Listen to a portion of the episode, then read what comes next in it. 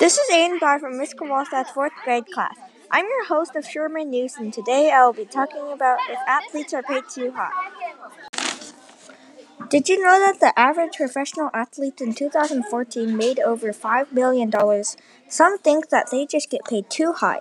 Compare it to the 30,000 made in the Army, $250,000 for a doctor who is saving people's lives, and the 40,000 for firefighters making risks in their lives. In my opinion, I think that the professional athletes are not paid too high at all.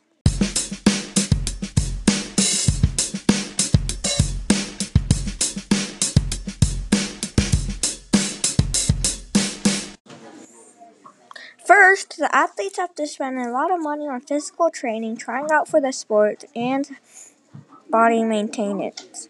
For example, the reason why LeBron James can throw a tomahawk dunk is because he spends a lot of money on 50 pounds weight in special training.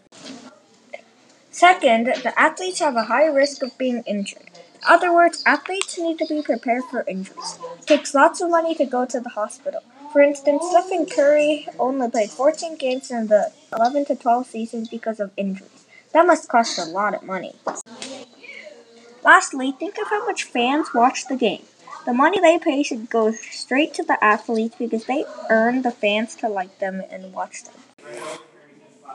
In conclusion, I think that the athletes aren't paid too high because the athletes spend lots of money practicing, they take risks of being injured, and they earned lots of fans. So next time you go to a professional athletes game, don't complain about them getting paid too high because they aren't. I also have to thank Geico for supporting us. Thanks for listening to my podcast. Without you, this wouldn't be possible. Thank you.